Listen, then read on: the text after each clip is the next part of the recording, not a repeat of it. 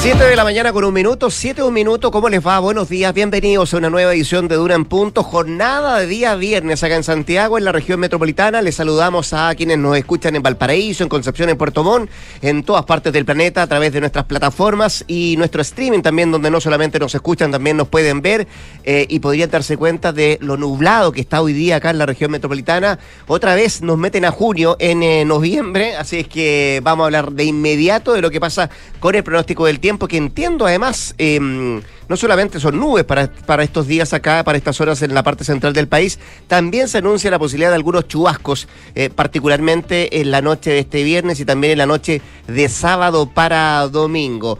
Eh, vamos a hablar del periplo del presidente de la República, Gabriel Boric, en la Araucanía, también de los acuerdos constitucionales que hoy día retoman las conversaciones entre una y otra parte, eh, ámbito internacional, miramos una cita que habrá el próximo día lunes entre Biden y Xi Jinping y también las eh, consecuencias políticas en Brasil a raíz del triunfo electoral de Lula da Silva y todavía no quiere reconocer su derrota Jair Bolsonaro. Josefina Stavrakopoulos, ¿cómo te va? ¿Cómo tiene que salir la gente hoy día, este viernes? Buenos días. Mira, está difícil, porque abrigada tampoco tanto. ¿Tanto? No, está nublado, hay 11,9 grados de temperatura y la máxima... Pero más baja que otros días, sí. Sí, mm. pero la máxima va a llegar igual es como hasta los 19, 20. ¿Ya? Eso sí, con bastante nubosidad como ha sido la tónica de días anteriores, pero la bufanda yo creo que es un poquito exagerado, un poquito más abrigado nomás, con chaleco. Eso sí, para eh, los próximos días, sábado y domingo, se esperan precipitaciones, chubascos débiles, sobre todo el sábado entre la tarde y la noche, que se mantendrían hasta la mañana del domingo. Y de ahí en adelante,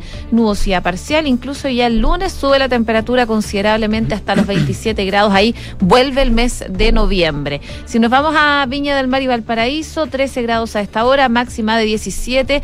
Cielos principalmente cubiertos durante toda la jornada y mañana también se esperan chubascos aislados en esa zona del país. En eh, Concepción, un poquito más al sur, les cuento que a esta hora tienen 12 grados, la máxima va a llegar hasta los 15. tienen chubascos, chubascos débiles que podría también tener tormenta eléctrica. Estas precipitaciones débiles se mantienen por lo menos hasta el domingo en la mañana. Y en Puerto Montt, 12 grados, máxima de 16, lluvia débil a esta hora.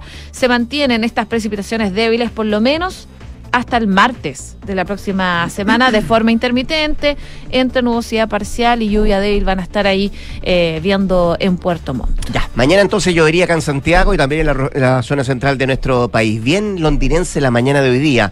A propósito de Londres, Consuelo Sadera va a estar en un rato más con nosotros, acá en Durán Punto, también nuestras infiltradas. Hoy día nos visita Leslie Ayala, que viene a contarnos de los coletazos de la gira del presidente Boric en la Araucanía, eh, los reclamos de las comunidades y también sus dichos sobre terrorismo. El día de ayer endureció su discurso el presidente Gabriel Boric a propósito de los hechos violentos que se han registrado en esa parte del país. Y también nos visita Juan Pablo Iglesias, que nos viene a contar sobre el lanzamiento del documental de Netflix que reabre el caso de Emanuela Orlandi, esta adolescente que vivía en el Vaticano y que desapareció en 1983. Eso lo hablamos con nuestros infiltrados en un rato más acá en Duran Punto. 7 con 4, acá están nuestros titulares.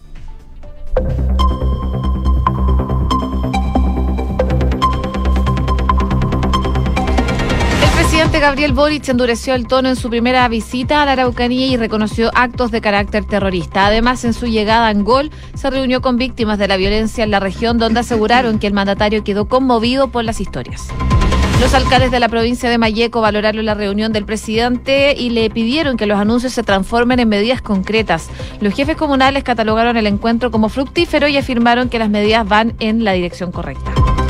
El Partido Demócrata se va a incorporar hoy día a las reuniones por un acuerdo constitucional. La colectividad en formación será representada en la multilateral de este viernes por el senador Matías Walker. El diputado Alberto Undurraga asumió como presidente de la democracia cristiana. El parlamentario asumió el cargo que dejó vacante el alcalde Felipe del Pin tras su renuncia en septiembre después de la derrota en el plebiscito. En la instancia además renunció a su cargo de vicepresidenta la senadora Yasna Proboste. Más de 50.000 estudiantes se restaron del sistema escolar chileno entre el 2021 y 2022. El Centro de Estudios del Mineduc detectó que 50.529 estudiantes que tendrían que estar escolarizados abandonaron de un año el sistema al otro. La cifra es 24% mayor respecto del 2019. Un accidente sería la principal hipótesis de la muerte del astrofísico británico desaparecido hace dos meses en Chile. Según la Fiscalía, la probabilidad de que exista participación de terceros es muy baja. Hoy se reanuda el Foro por la Paz en París entre Nicolás Maduro y la oposición para restablecer el diálogo en Venezuela. El presidente del Parlamento chavista, Jorge Rodríguez, y el enviado de Juan Guaidó, Gerardo Blyde, se verán las caras en un encuentro a puertas cerradas en el que no se ha divulgado su localización. Mientras los militares alimentan las sospechas de fraude, parlamentarios bolsonaristas piden investigar las elecciones en Brasil. Las demandas se apoyan en un informe elaborado por el Ministerio de Defensa sobre las urnas electrónicas usadas en Brasil desde 1996, que jamás han sido objeto de denuncias. Siete de la mañana con seis minutos. El presidente Gabriel Boric cumple hoy ocho meses en el gobierno, que lo encuentra en la región de la Araucanía, su segunda jornada de visita en esa zona, que no ha estado exenta de tensión, tampoco de críticas, de elogios por una parte también, pero por sobre todo de hechos violentos que volvieron a ocurrir en las últimas horas. Eh, mientras él em, volvía desde Angol, se había reunido con eh, familiares, hubo una serie de hechos violentos que los vamos a detallar en un ratito más de lo que ha pasado en diferentes puntos de la zona de la Araucanía, también en la región del Biobío, se han eh, dado cuenta de algunos hechos violentos que han ocurrido en las últimas horas. Hoy, en la localidad de Lonquimay, el presidente se va a reunir, al igual que lo hizo el día de ayer, con víctimas de la violencia rural. Eh, y lo hará en la municipalidad de dicha comuna. Posteriormente se va a trasladar a Villarrica, donde se va a reunir con alcaldes de los lugares cercanos para ya casi al final del día retomar a la, retornar, digo, a la región metropolitana y culminar estas, eh, podríamos decir, poco más de mm, de 36 horas de permanencia en, eh, en, la región de la Araucanía. Un periplo eh, que hasta el momento ha tenido al mandatario escuchando y tratando de responder a las demandas que se han levantado en la zona en medio de una alta custodia policial y también militar. Pero quizás lo más destacado de su primer día de visita fue el reconocimiento del terrorismo y principalmente el diálogo con las víctimas de la violencia rural. Respecto a esto último, eh, de hecho, entre las cosas que anunció ayer el mandatario, eh, dispuso nuevos recursos para asistir al 100% de las víctimas de violencia rural que vieron afectado su capital de trabajo y también la creación de dos nuevos centros de atención para esas personas, uno que va a estar em, radicado en Temuco y el otro en Los Ángeles, de acuerdo al detalle que entregaba ayer el presidente Gabriel Boric. Y durante la tarde, el presidente se trasladó a Angol, como decíamos, donde se reunió con alcaldes de la provincia de Mayeco, una de las más afectadas por la violencia, y el encuentro que se realizó en la dependencia de la delegación provincial. Lo lamentable es que cuando caía la noche, como decíamos al principio, se generaron una serie de hechos de violencia en diferentes puntos de la zona. Se reportó, por ejemplo, una em, casa incendiada ahí en Padre Las Casas y algunos cortes de ruta.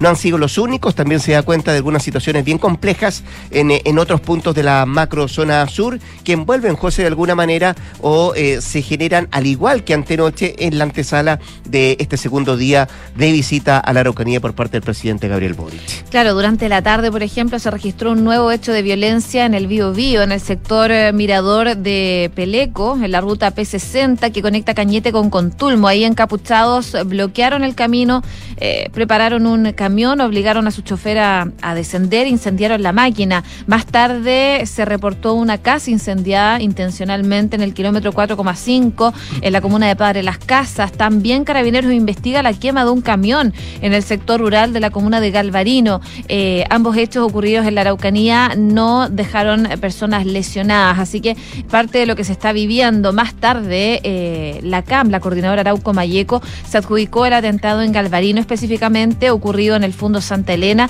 donde además un camión incendiado eh, y una máquina resultaron como consecuencia de este ataque de la coordinadora Arauco Mayeco, según la adjudicación que ellos se hicieron. Es parte de lo que se está viviendo en la región de la Araucanía, en general en la macro zona sur, a propósito de la visita también del presidente Gabriel Boric, que hoy día comienza ya su segundo y último día. Así es, vamos a seguir hablando de este tema más adelante, eh, sobre todo todas las consecuencias que tienen que ver con el endurecimiento del tono del presidente, calificar ciertos actos de terrorista, pero matiza en el sentido de que eso no quiere decir que se tenga que aplicar la ley antiterrorista y también eh, los cuestionamientos que se han hecho de algunos sectores a eh, el exceso nivel de medidas de seguridad que han acompañado al presidente. Otros dicen, bueno, se justifica tomando en cuenta además lo que tú estabas dando cuenta de estos hechos violentos que se han generado. Pero recordemos además que estamos en estado de excepción eh, todavía vigente en esa parte del país. Así que segundo día el presidente en la Araucanía. Vamos a estar mirando de cerca lo que haga y con quién se reúne el mandatario, sobre todo en las zonas de Lonquimay y también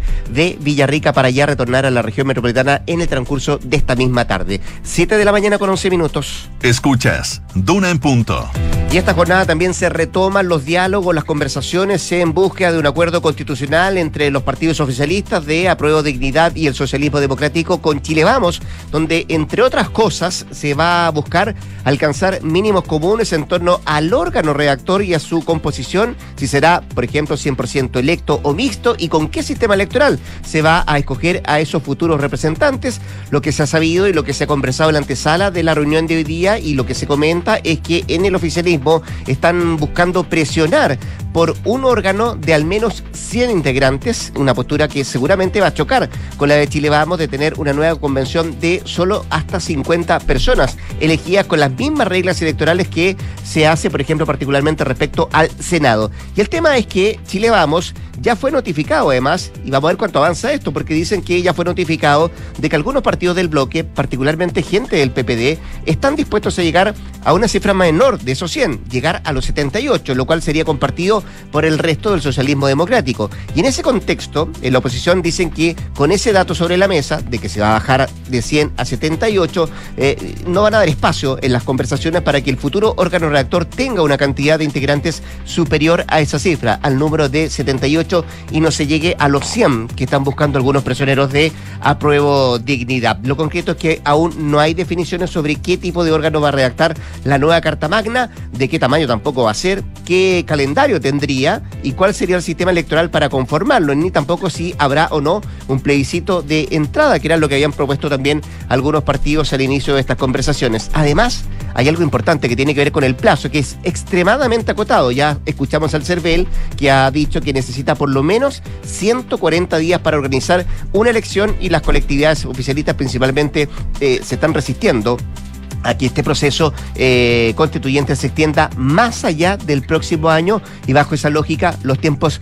eh, se hacen eh, mucho más cortos o se acota el calendario para establecer los mecanismos que se requieren para, para este nuevo proceso constituyente. Llevan 10 semanas conversando los partidos o negociando este proceso constituyente y aún no hay siquiera luces de que salga humo blanco. Hoy, además, será el debut eh, en esta instancia del eh, flamante presidente de la Cámara de Diputados, Vladimir Mirosevic, eh, pero no será lo único, porque también se habla de nuevos integrantes que se van a sumar a este diálogo en la jornada de hoy día, Josefina. Estamos hablando del Partido Demócratas, que se integra formalmente a estas reuniones por este nuevo acuerdo constitucional, el que espera, por supuesto, cerrar ya durante este mes de noviembre. Será el senador de la nueva colectividad, Matías Walker, quien va a concurrir a la multilateral que se desarrolla durante esta mañana mañana en la sede del ex Congreso Nacional acá en Santiago y que va a asistir usualmente Chile Vamos, el oficialismo, la ADC y Amarillos por Chile. Esto luego de que se aceptara la solicitud que hicieron desde eh, ese partido, desde Demócratas, su presidenta Jimena Rincón y su secretario general Caldos Maldonado, los titulares de la Cámara, Hablado Mirosevic y el senador Álvaro Elizalde de ser parte de esta instancia.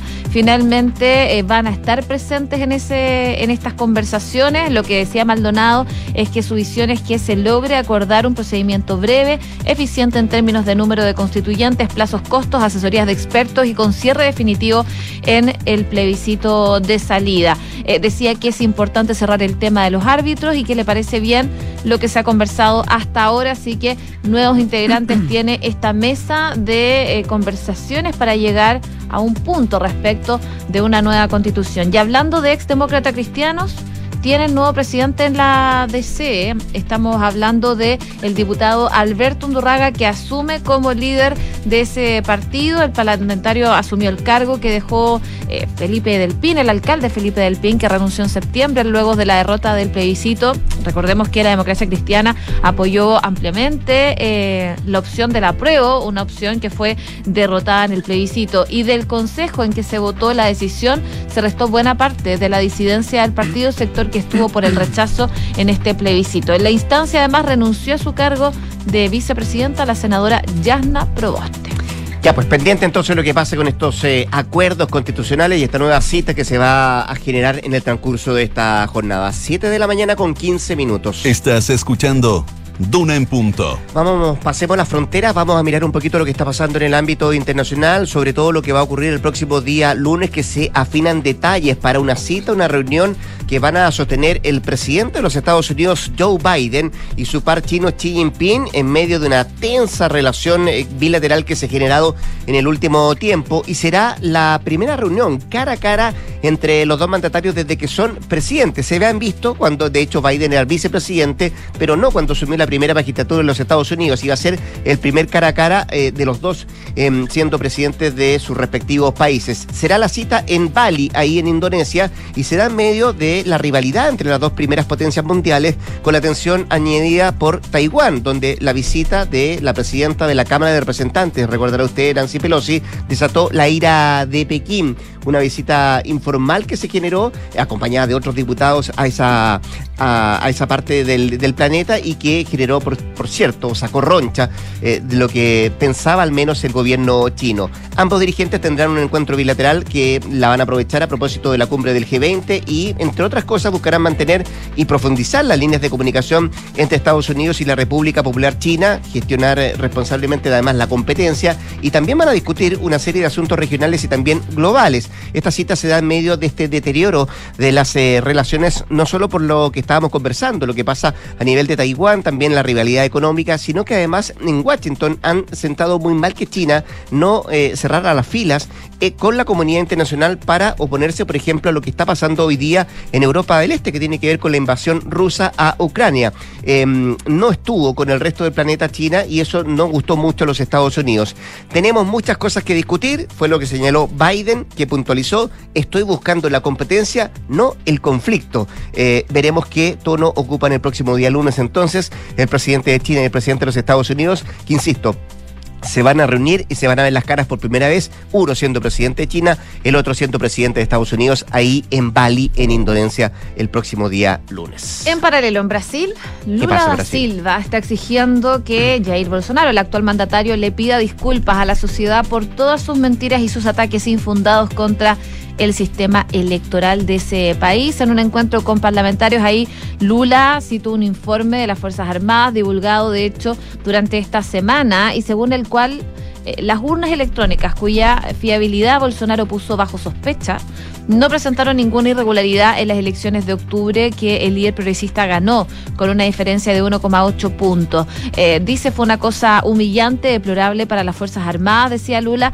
sobre el informe en el cual se ratificó que el sistema electoral adoptado por el país en el 96 y que desde entonces no ha sido objeto de denuncias, fraude, es seguro y transparente. El presidente, como jefe supremo de las Fuerzas Armadas, no tenía derecho a poner a los militares a investigar elecciones para llegar a un resultado humillante para el propio Ministerio de Defensa. No sé si el presidente dice está enfermo, pero tiene la obligación de ir a la televisión y pedir disculpas a la sociedad civil y a las Fuerzas Armadas. También está pidiendo ya que asuma públicamente que le ganó en las elecciones pasadas del 30 de octubre. Sí, todavía no reconoce la, derrota a Bolsonaro y eso inquieta, por cierto, al círculo más cercano de Lula da Silva, que además había recibido críticas porque no tenía todavía conformado su gabinete de ministros.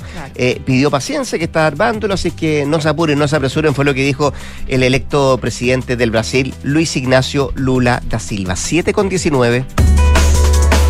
En Duna en Punto le tomamos el pulso a la economía. Revisamos indicadores económicos. La UEF 34.702 pesos. El dólar a la baja 894,16. Ese es el cierre de ayer. Vamos a ver cómo se mueve el día de hoy. El euro 916 también a la baja. El IPSA 5.339 puntos en rojo. Y el cobre 3,86 dólares la libra. Revisemos la prensa económica que trae pulso esta jornada. Eh, su principal titular es una gran pregunta. ¿Se vuelven a anclar expectativas de inflación? El mercado ya ve regreso a cerca de 3% en dos años. También destaca como otro de los titulares pulso. Eh, viene hablando, de hecho, el gerente general de FP Capital sobre el proyecto previsional. No es una reforma, es la eliminación del sistema actual parte de los titulares que destaca Pulso hoy día. Miramos también el diario financiero que destaca sindicatos de AFP se activan para enfrentar las consecuencias laborales de la reforma previsional. La eliminación de los agentes de ventas es una de las principales inquietudes. Piden avanzar en mejores pensiones, pero protegiendo a los trabajadores de la industria. Es uno de los titulares que destaca hoy día el diario financiero 7.21.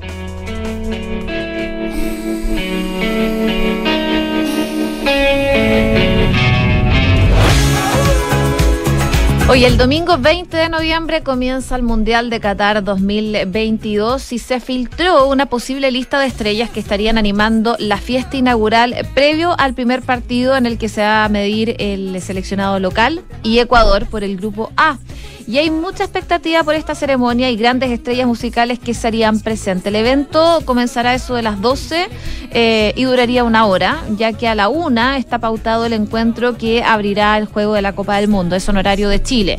Eh, la cuenta de Twitter de World Music es con Ecuador. Sí, el partido inaugural. Qatar con Ecuador. Eh, adelantó algunos nombres de que están ahí filtrándose la apertura de este encuentro. Si bien el posteo luego fue borrado, el mismo informó que Shakira se prepara para hacer su regreso a la Copa Mundial el 20 de noviembre, la ceremonia de apertura de la Copa Mundial de la FIFA con BTS, Black Eyed Peas, Dua Lipa, J Balvin, eh, Patrick Newback y entre otros que eh, estarían en esta lista que después fue borrada, pero ya por supuesto se ha difundido se filtraron que podrían ser, sí. Los que van a cantar en la ceremonia inaugural. Estuvo el 2006, el 2010 y también el 2014. En todas esas inauguraciones estuvo cantando la, la colombiana. Y esta es canción del mundial. Sí, pues. El Waka Waka. Así es. ya, pues con la música de Shakira nos vamos a ir a una pausa comercial. Eh, vuelve la José Stavrakopoulos a las 8 de la mañana un poquito antes tal vez para actualizarnos las informaciones. Antes de la pausa, quiero mm, contarle mm, qué nos recomiendan nuestros auspiciadores. Estudia International Business en la Universidad de los Andes, carrera bilingüe, pionera a nivel nacional. Para postular, debes realizar un test de inglés antes del 12 de noviembre. Hay más información en uandes.cl. Inversiones Sura presenta Sura Summit 2022 con Simon Sinek. El poder de tus decisiones crea futuro. Este 6 de diciembre en un evento exclusivo para clientes Sura. Eh, más información en inversiones.sura.cl. Y en las turbinas eólicas que producen energías limpias hay un chileno, un mineral chileno. Cada turbina eólica necesita 5 toneladas de cobre y 335 de acero, metal que proviene del hierro. Compromiso Minero tiene como objetivo aportar con los minerales necesarios para combatir el cambio climático y así ayudar al planeta. Conoce más en compromisominero.cl. Y hoy la seguridad es un tema que nos importa a todos. Por eso contrata Verisur la alarma capaz de actuar antes que lleguen las fuerzas de seguridad. Calcula online en verisur.cl. Activa Verisur, activa tu tranquilidad. Y también saludamos a Mazda, Mazda BT50, una pickup 4x4 diseñada para inspirar tanto como tú. Mazda, Fila Live. Nos vamos a la pausa, volvemos con más acá en Duran.qs en la 89.7.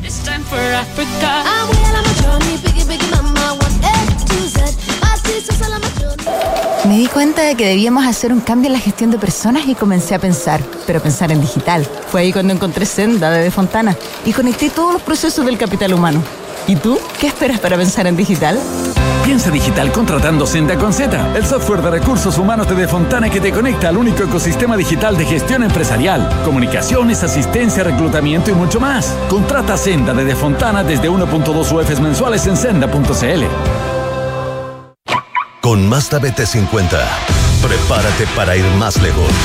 Posee un motor 3.0 y 188 caballos de fuerza, tecnología iActive Sense y toda la comodidad que tu viaje necesita. Descubre una pickup 4x4 diseñada para inspirar tanto como tú. Feel alive. Mazda, Darko Center. ¿Sabías que en las turbinas eólicas que producen energías limpias hay un chileno? Un mineral chileno, el hierro y el cobre. Una turbina eólica necesita 5 toneladas de cobre y 335 de acero, metal que proviene del hierro. Minerales que produce nuestro país mediante prácticas sustentables y responsables con el medio ambiente. En la lucha contra el cambio climático, ese es nuestro compromiso. Compromiso minero, haciendo en el presente un mejor futuro. Conoce más en www.compromisominero.cl. Aló, amor. Oye, por aquí ya pasé a buscar a los niños y vamos camino al fútbol. ¿Tú qué tal? Ya, bacán. Yo estoy llegando a la casa que seguro deben estar por llegar de Berisur. Buenísimo. Según lo que conversé con ellos, debería quedar todo instalado y funcionando hoy mismo. Si me dijo tu papá que fue muy rápido todo. Ya, amor. Nos vemos en un rato. Protege lo que más quieres. Calcula online en berisur.cl o llama al 600-385-0003. Activa Berisur. Activa tu tranquilidad. Cuando llegué a urgencias nunca pensé que todo se complicaría tan rápido. La movilidad de mi cuerpo estaba comprometida, estaba asustada, pero cuando ves que hay un equipo con experiencia, te da tranquilidad. Para mí, el cuidado de un especialista no da lo mismo. Somos Neurocirugía UCE, con más de 70 años de trayectoria en el país. Realizamos procedimientos y cirugías con técnicas avanzadas. Te brindamos toda la atención que necesitas para que sigas disfrutando de lo más importante. Somos UCE Christus. Somos la Católica. Ingeniería Civil Eléctrica en la Universidad Andrés Bello, enfocada en problemas de actualidad relacionados al cambio climático, como el uso masivo de energías renovables y la electromovilidad, y en el desarrollo de la tecnología necesaria para la transformación energética. La carrera cuenta con investigadores activos y reconocidos a nivel internacional y con el apoyo del Centro de Transformación Energética de la UNAV, el que tiene convenios con universidades en Inglaterra, Italia, España y China. Infórmate en unav.cl. Paula lleva cinco minutos revolviendo su café mientras mira noticias en su celular. Aún no le pone azúcar, solo le da vueltas y vueltas. Hay momentos para darle vueltas, pero a la hora de invertir es mejor fondos, con soluciones simples y rápidas a través de la app o la web, donde un grupo de coach expertos te guiará según tu perfil de riesgo y objetivos. Deja de pensarlo y hazla simple con Scotia. Infórmese de las características esenciales de la inversión en estos fondos mutuos establecidos en sus reglamentos internos y scotiabankchile.cl. Infórmese sobre la garantía estatal de los depósitos en su banco en cmfchile.cl. Marca registrada de The Bank of Nova Scotia, utilizada bajo licencia. Escuchas Duna en punto con Rodrigo Álvarez.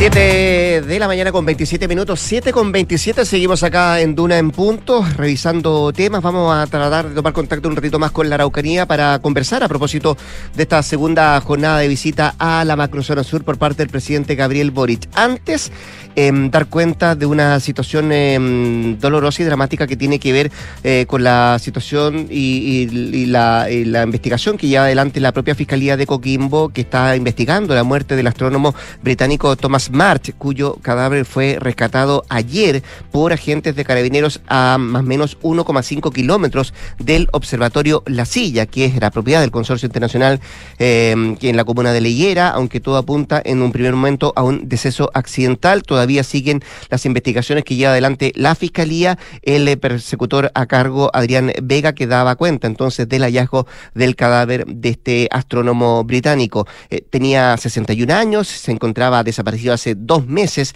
en extrañas circunstancias. Había aterrizado en Chile el 14 de septiembre en compañía de un estudiante de primer año del doctorado de la Universidad de, de Barbic, ahí en Inglaterra, y era convertido en una de las piezas clave de la investigación, ya que fue la última persona que lo vio con, eh, con vida a este astrónomo británico. Y al parecer, y según detalle de las pesquisas difundidas a través de diferentes medios de prensa, ambos tuvieron eh, una discusión antes de la noche del jueves 16 de septiembre, fecha en la que tenía que haberse presentado en el telescopio. Eh, dos meses después, Carabineros confirmó eh, la muerte de March sin dar todavía detalles de las condiciones en las que se encontraba el cadáver. Es una zona muy escarpada donde se encontró el, el cuerpo, una zona en la cual los cerros para poder bajar de ellos hay que pasar por sectores muy rocosos y efectivamente cualquiera puede torcerse un tobillo, tener un accidente, caer y rodar. Era lo que explicaban las autoridades como para tratar de eh, entender qué fue lo que pasó en este caso en específico. Esa es una de las hipótesis de trabajo que se ha confirmado por los exámenes forenses que llevan adelante eh, el, servicio médico legal ahí en la ciudad de, mm, de, Santiago también que se está llevando adelante este proceso investigativo. Y de acuerdo a lo que ha dicho la fiscalía la probabilidad de que exista participación de terceros en la muerte de March todavía es muy baja pero siguen adelante las pesquisas las investigaciones para dar eh, con las causas de muerte de este astrónomo eh, británico. 7 de la mañana con 30 minutos Estás en Duna en Punto. Decíamos segundo día de visita a la Araucanía del presidente Gabriel Boric, reunión con alcaldes, familiares de víctimas y nuevos anuncios para la zona contempla esta segunda jornada. Queremos hablar del tema con el delegado presidencial de la Araucanía, José Montalva, quien tenemos en la línea telefónica. Delegado, ¿cómo le va? Buenos días, muchas gracias por atender la llamada de Duna. Hola Rodrigo, gusto saludarte. Igualmente, delegado, eh, han sido horas bien, bien intensas ahí en la Araucanía a propósito de la visita del presidente. Antes de ir a, tratar de, conversar de lo que fue la primera jornada, delegado, quería preguntarle por algunos hechos de violencia que se han ido reportando en las últimas horas. Se habla de una vivienda quemada en Padre Las Casas, de un camión también ahí en las cercanías de Calvarino. ¿Qué, información maneja usted de estos hechos violentos de las últimas horas? Bueno, efectivamente, en Cuyipulli hubo, eh, yo creo que usted está hablando de una, eh, daños en una casa en, en ¿Mm?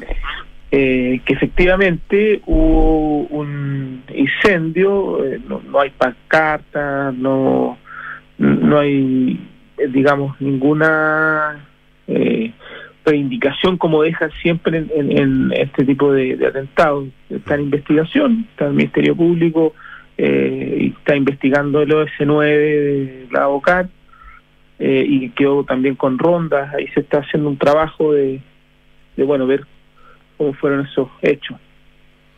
Y también, obviamente, como yo le decía, eh, hay un hay bloque de, ro de rutas con corte de árboles en Lautaro, hay algunos hechos que efectivamente estos pasaron esta mañana, mm. si habláramos de los de ayer, eh, que hubo eh, atentado en Galvarino y en otras comunas. Sí. Em, delegado, eh, hablemos un poco de lo que fue la primera, la primera, el primer día en, en, la zona por parte del presidente Gabriel Boric. Usted estuvo cerca de él, también se reunió eh, con, el, con, el presidente junto a otras autoridades de la, de la, región. Eh, si lo mira en perspectiva, ¿cumplió todas las expectativas de este primer día de las que llevaba el presidente respecto a no solamente el periplo, la coordinación y lo que se estaba estableciendo, sino que el objetivo que buscaba el presidente con este primer día de visita a la zona? Mire, Rodrigo, yo, yo creo que se han dado cosas bien especiales ¿ah? y, yo me gustaría ponerle acento al ánimo que hay de casi todos los actores. Estamos hablando que el presidente ayer llega muy temprano y se reúne con el gobernador Luciano Rivas, que es de, no es de, no es de, no es de este gobierno, digamos, pero donde se da una conversación en términos de, de acuerdos todo el tiempo, es decir, sobre eh, coincidencia en casi todos los temas. Después se junta con dos alcaldes que representan a la mayor cantidad de habitantes de esta región, que es Temuco y Padre Las Casas, que tienen casi el 40% de los habitantes de esta región, y también coinciden en bastantes temas. Después eh, se reúne con el gabinete regional y da instrucciones muy claras sobre cuál es la mirada del gobierno para hacer y enfrentar los desafíos en, en la Araucanía, que tiene que ver con priorizar las urgencias de la ciudadanía y ahí está muy eh, eh, en la lista, lo más importante obviamente todos coinciden, es el tema de la seguridad, el tema del costo de la vida y cómo generar una inversión habilitante para mejorar las condiciones de vida de, los, de las personas que viven acá en la región. Y después de eso nos vamos a, la provincia de Mayeco, en la comuna de Angol, y nos reunimos con mm. todos los alcaldes de Angol, con los 11 alcaldes de Angol, eh, donde también se trabaja eh, en, en llegar a mínimos comunes que nos permitan enfrentar desafíos futuros en base a la inversión, en base a la seguridad, y, otros temas de fomento para generar más oportunidades. Entonces yo, Rodrigo, me gustaría eh, destacar la ah, y después también nos juntamos con los gremios, con agricultores, con la multigremial, con la Cámara Chilena en la Construcción. Entonces veo todo un ánimo de eh, caminar hacia el mismo lado. Y usted sabe, esta región eh, nunca se ha caracterizado por por eh, la, que, que hayan tantos acuerdos, siempre hay eh, frases disonantes. También, bueno, esto también parte con, con la reunión que tiene eh, el presidente con los parlamentarios de todos los sectores y de todo el espectro político. Yo, eh, algo veo, o sea, Rodrigo, veo Mm. una, eh, veo un ánimo de eh, colaboración y eso es lo que yo más destacaría, más allá de gran, eh, de anuncios que eran muy concretos en relación a seguridad, fomento, etcétera. Delegado, también eh, endurece el tono al presidente, que es algo que también han valorado mucho respecto a los hechos de violencia que han ocurrido en, en- en la zona. Habla de actos terroristas, algo que valora mucho la oposición. ¿Qué importancia le da usted a que el presidente reconozca este tipo de actos? Eh, Lo que deja muy claro el presidente eh, son dos cosas. Uno, que efectivamente eh, existen o han existido eh, ciertos delitos de, de ese carácter, digamos, eh, pero que no es eficiente ni eficaz ni para la vía persecutoria ni inhibitoria y tampoco para reparar a la víctima la, eh, la interposición de la ley antiterrorista, porque así ha sido históricamente. No sirve la ley antiterrorista para invocarla en, en el caso concreto hoy día. Pero sí, efectivamente, eh, hay que reconocer la, la, la naturaleza de algunos de esos delitos o el carácter de algunos de esos delitos. Y, y esa diferencia es muy importante hacerla. De hecho, invocar la ley antiterrorista hoy día no es eficiente para nada, ni para la víctima, ni para la persecución del mismo delito. En cambio, la que sí ha sido muy eficiente es la, invoca- la invocación de ley específica para perseguir eh, delitos específicos y el crimen organizado como el robo de madera. Sí, delegado, eh, eh, lo que quiero llegar además de esto es que así como usted destacaba efectivamente que hay un ánimo diferente en, en los diferentes actores de la Araucanía respecto a tratar de avanzar en esto y salir y, y enfrentar la violencia, ¿usted también ve una, una- un ánimo diferente en el gobierno, particularmente por este reconocimiento que hace de actos terroristas el presidente? Bueno, yo, yo tengo que ser eh, bien claro en esto. Yo creo que sí, efectivamente existe un ánimo diferente de todas las partes, pero además también decirle que existe un escenario diferente del que se vive acá en la región. Esto no es lo mismo lo que pasaba hace 10 años y yo creo que ya llegó el momento de hablar de políticas de Estado para poner freno a la situación que se vive en la región y en ese sentido no podemos tener unos más razón que otros, tenemos que construir una solución entre todos, porque todos podemos aportar en esta región, que son casi un millón de habitantes, la verdad, y lo ha dicho el presidente, nadie sobra en la búsqueda y en la construcción de, solución. Eh, habló usted también, y lo decía ayer el presidente, una serie de baterías de anuncios respecto a materia de seguridad, materia que tiene que ver también con inversión eh, económica para esa zona, delegado. ¿Cuándo, ¿Cuándo uno puede evaluar definitivamente esa, esas medidas? ¿Cuándo podrían verse cambios sustanciales, por ejemplo, en la Araucanía respecto a los anuncios que hizo el presidente? Mm, Yo sé que muchas son de mediano y largo plazo, pero, pero, pero para la gente mm, de la zona, ¿cuándo puede haber un cambio, no sé si radical, pero sí sustancial, delegado? Yo creo que en esto eh, hay que ser sincero. Esto cuando se construye una política pública, los resultados, como usted bien dice, no se ven al otro día. Eh, se van a ir viendo. Lo importante es mostrar eh, cómo se van viendo cambios. No que todo cambie de la noche a la mañana, eso es muy difícil. Eh, y quien diga eso miente, digamos. Lo- pero lo que sí se tiene que ver eh, y se tiene que ir mostrando es cómo se van haciendo los cambios, cómo se van construyendo las soluciones. Y en ese sentido, eh, el presidente hace algo muy importante.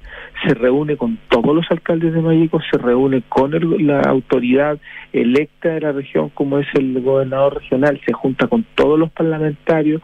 Es decir, esa es una fórmula de cómo ir mostrando los avances. Bueno, además de también temas concretos. Por ejemplo, dice en este mandato no va a haber ninguna posta rural sin agua potable que es algo que alguien diría, pero ¿cómo van a haber eh, postas sin agua potable? Bueno, en esta región existe. Hay sí. postas rurales sin agua potable. Delegado, para- sí. algo concreto. Para ir terminando, estamos conversando con el delegado presidencial de la Araucanía, José Montalva, para ir terminando, eh, ¿qué responde usted a quienes eh, han criticado el alto nivel de seguridad que rodea la visita del presidente? Y no hablo solamente de actores políticos, también de algunas víctimas que criticaban el, el- el nivel de, de seguridad que rodeaba la, la visita del presidente.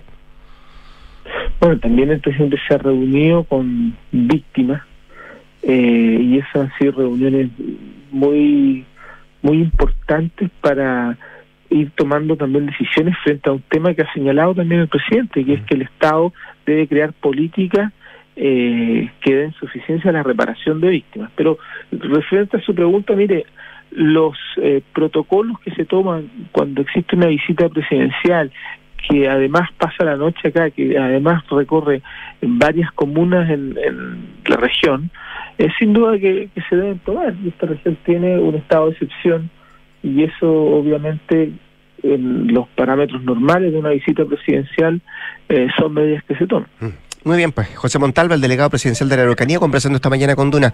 Delegado, suerte ¿ah? para todo lo que viene. Muchas gracias. Muchas gracias a ti, esté muy bien. Un abrazo.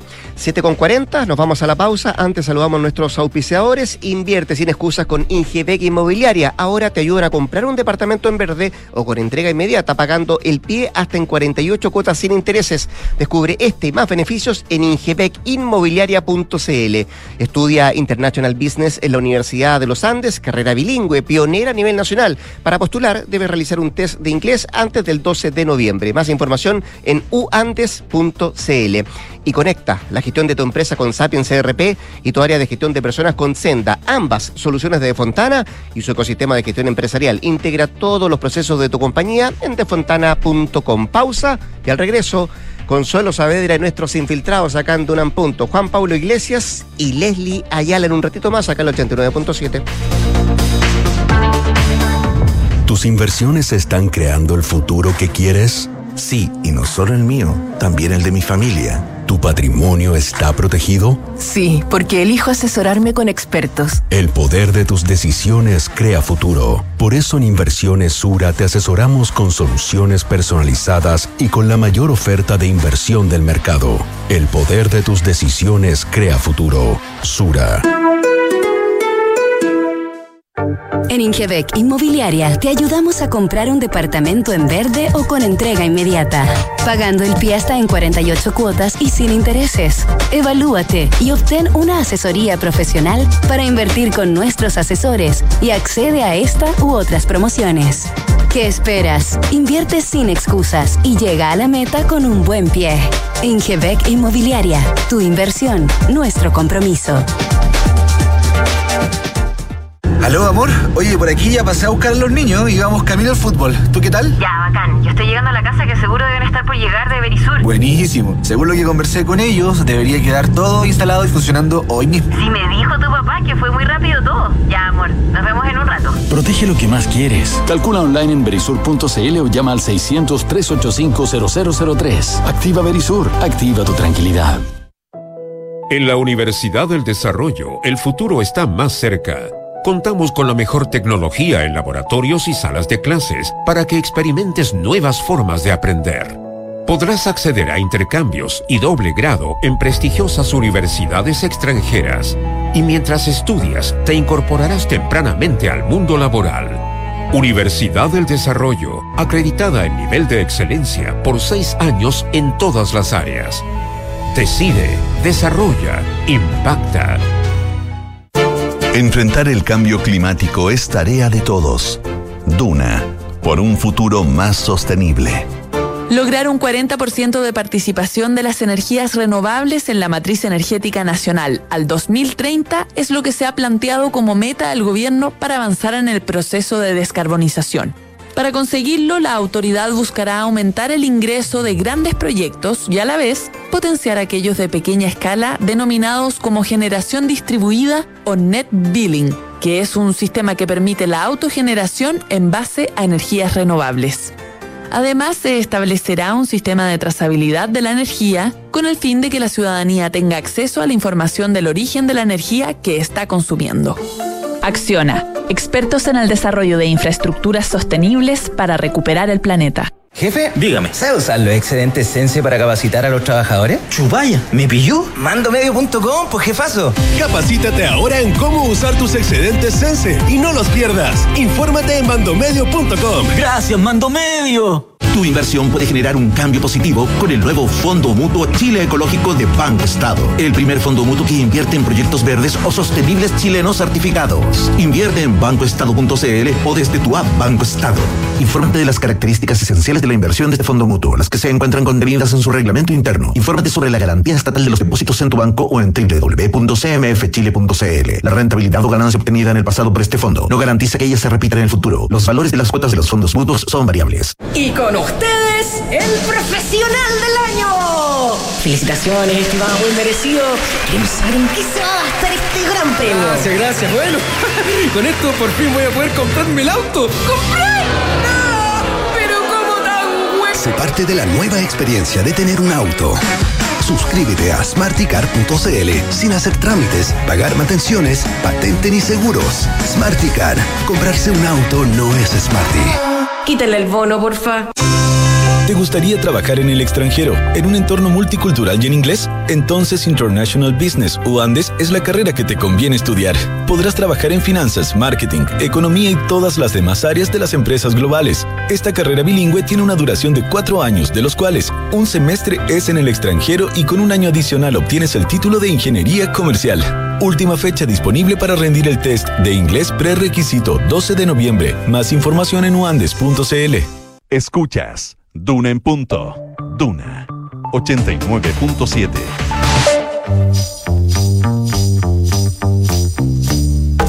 Son los infiltrados en Duna en punto. 7 de la mañana con 44 minutos, 7 con 44 seguimos acá en Duna en punto y para estar a tono con Consuelo Saavedra trajimos un, mes, un día de junio a noviembre, bien nublada la mañana acá en la región metropolitana. Hola Consuelo, ¿cómo te va? Buenos días. Hola, oye, pero qué elegancia, Rodrigo Álvarez. Sí, también me di cuenta de ¿Sí? eso. Una chaqueta común y corriente que sobre una camisa no. No, no, pero esto que, que tenemos, tenemos un bautizo, ¿qué, No. qué tenemos? Generalmente Algo no. tenés. Sí, sí tenemos algo así. ¿Tú conoces la última lista o no? Eso tengo. No, no estoy. Ah, no, no, no. Es la última lista de. Es el último día de clases de, de quien sale de cuarto medio. Ah. Entonces voy a Qué tierno, Sí. ¿viste? Había ameritaba Había esa chaqueta.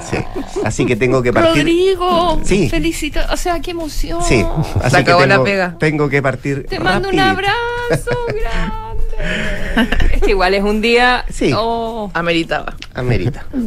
Así Muy bien, pues. Entramos en materia porque está Leslie Ayala, una de nuestras infiltradas, y Juan Pablo Iglesias, el otro infiltrado de esta jornada Hola, de día viernes. ¿Cómo les va? Muy bien, muy bien, gracias. Yo hablaba recién, Leslie, con el eh, delegado presidencial de la Araucanía, eh, a propósito de todo lo que significó el primer día, se viene el segundo, eh, y yo le preguntaba respecto a la, el, el- el- el tono del presidente, de los hechos violentos y también el carácter terrorista que él adopta para definir algunos actos, ¿cierto? Y acto seguido dice, bueno, efectivamente hay actos terroristas, pero la- no es para aplicar. eh, la ley antiterrorista. Eh, y tiene un concepto que usa el presidente que efectivamente no es una no es mala dice pero no es una ley que eh, o una ley que perjudica a las víctimas más que las Dice que ha traído pésimos resultados para las víctimas y que no una herramienta jurídica para enfrentar estas situaciones. claro. Y en efecto hay, hay toda una discusión a propósito de la exigencia de la ley antiterrorista, porque más allá de, por ejemplo, los fiscales cuando llevan esta ley a aplicar en tribunales, es decir, eh, calificando un acto de terrorismo, la ley antiterrorista actual que nosotros tenemos exige que el fiscal demuestre que ese acto de violencia, por ejemplo, lo que ocurrió en el, en el Molino Grolmus, no solamente fue un acto que, por ejemplo, para las víctimas fue violento, sino que además este acto provocó una sensación de temor en la población, en la sociedad, y que la sociedad cambió sus conductas a propósito de esta sensación de miedo o terror en la población. Y esa situación es la que nunca los Déjame, fiscales... Leslie, perdona, déjame, déjame agregar un punto, porque eh, un acto violento, un hecho violento puede provocar temor, evidentemente, en las víctimas, en quienes lo sufren, pero lo que tiene que probar el, el fiscal y aceptar el juez es que la persona que comete el acto tiene la intención, que va con la intención, que no es el efecto subjetivo o concreto, sino que esa es la intención al cometer el delito. Claro. Y, y eso es algo súper difícil de probar, cuál es la intencionalidad prácticamente subjetiva del que eh, comete el delito. ¿Cómo pruebas eso? Y ese es uno de, eh, de los problemas de la definición de, de la ley y de esta polémica y el debate. Claro, de hecho, en la misma Araucanía hay solamente una condena por conductas terroristas y tiene que ver justamente con una persona que de cierta forma haya sido eh, que de una comunidad mapuche y que fue eh, infiltrada en un caso eh, para eh, justamente eh, que se dieran todas estas situaciones que estaba hablando la Consuelo.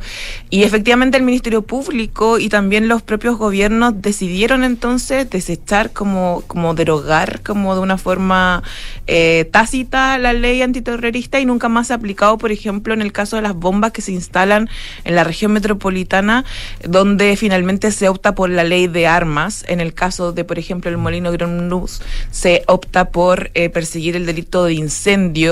Entonces, claro, efectivamente hay un hito con la semántica que incluso recalca el presidente, que es calificar un acto como terrorismo, pero sin embargo estamos sin herramientas a nivel de tribunales para que estos actos sean calificados de la misma forma eh, en un proceso penal. Ahora, las penas que se arriesgan con, por ejemplo, cuando se invoca la ley de armas o el, el delito de incendio son súper altas también.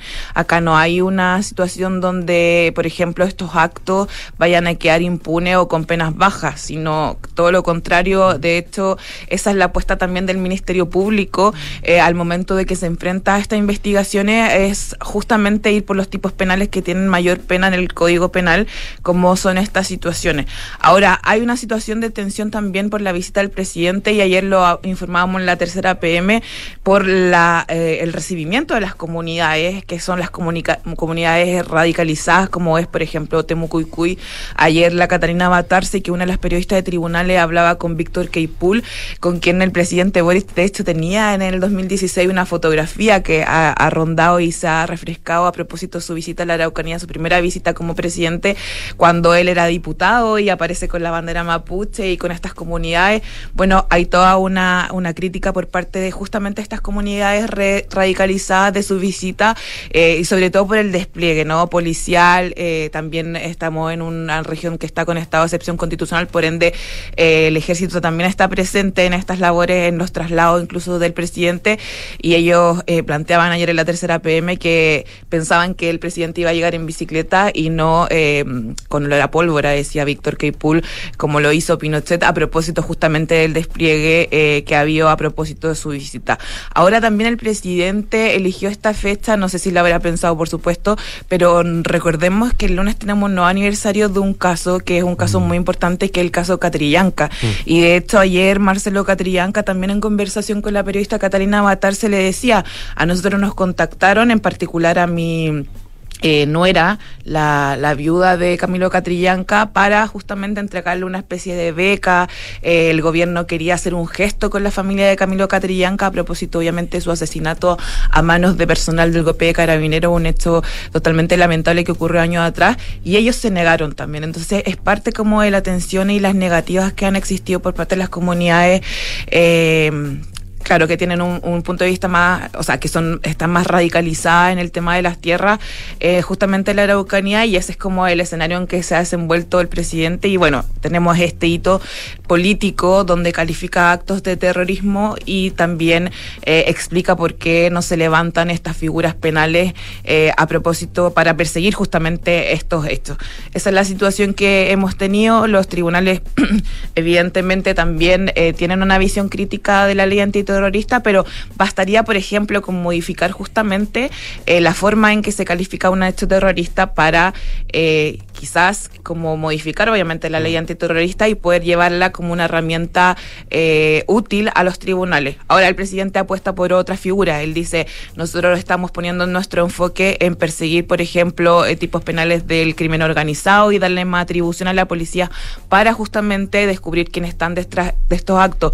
No olvidemos que previo a justamente que aterrizara en, en Temuco el presidente, eh, hubo la quemada de una escuela rural, la quemada de una capilla, eh, la, la- una de las eh, fracciones más radicalizadas también de, de los grupos que operan en, en esa zona, eh, des- descolgó lienzos diciendo que el presidente Boric no era bienvenido en el, Gualmapu, en el y el presidente también tuvo palabras para estos gestos señalando que eh, quienes estaban detrás de esto eran unas personas cobardes eh, y obviamente dando una señal de que no se van a aceptar este tipo de eh, actos de, de, violencia, que finalmente, eh, Rodrigo, y lo conversábamos un poco antes, es una, un escenario que nosotros estamos focalizando ahora por la visita del presidente, pero una situación que está viviendo esa comunidad, la comunidad de, de Arauco, en, la región del Biobío, y justamente la Araucanía en ciertas zonas donde se vive constantemente esto. Entonces, claro, ahora nosotros ponemos foco porque está la visita del jefe de Estado, pero eh, esto de las quemas de escuela, de, de capilla, etcétera,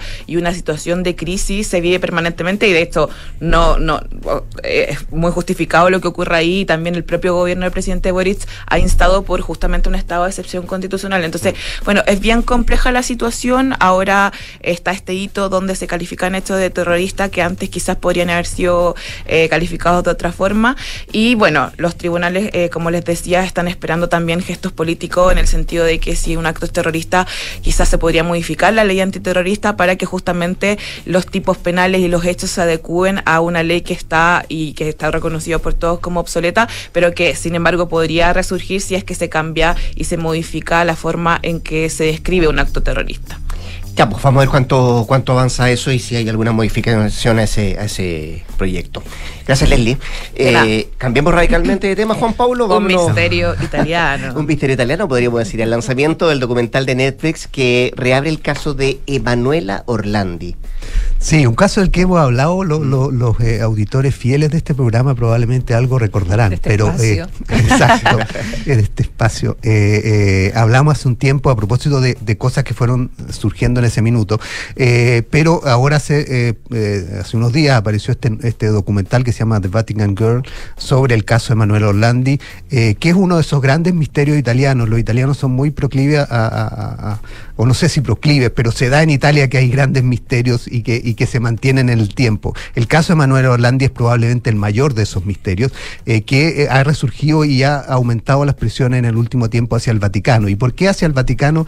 Porque el caso de Manuel Orlandi es el, caso de una joven de 15 años que en 1983, en junio de ese año, eh, ella es, era ciudadana vaticana o es ciudadana vaticana porque todavía no sabemos si está viva o muerta, ciudadana vaticana, era hija de un funcionario del Vaticano, vivía dentro del Vaticano y ese día salió en la tarde a unas clases de música y nunca más volvió.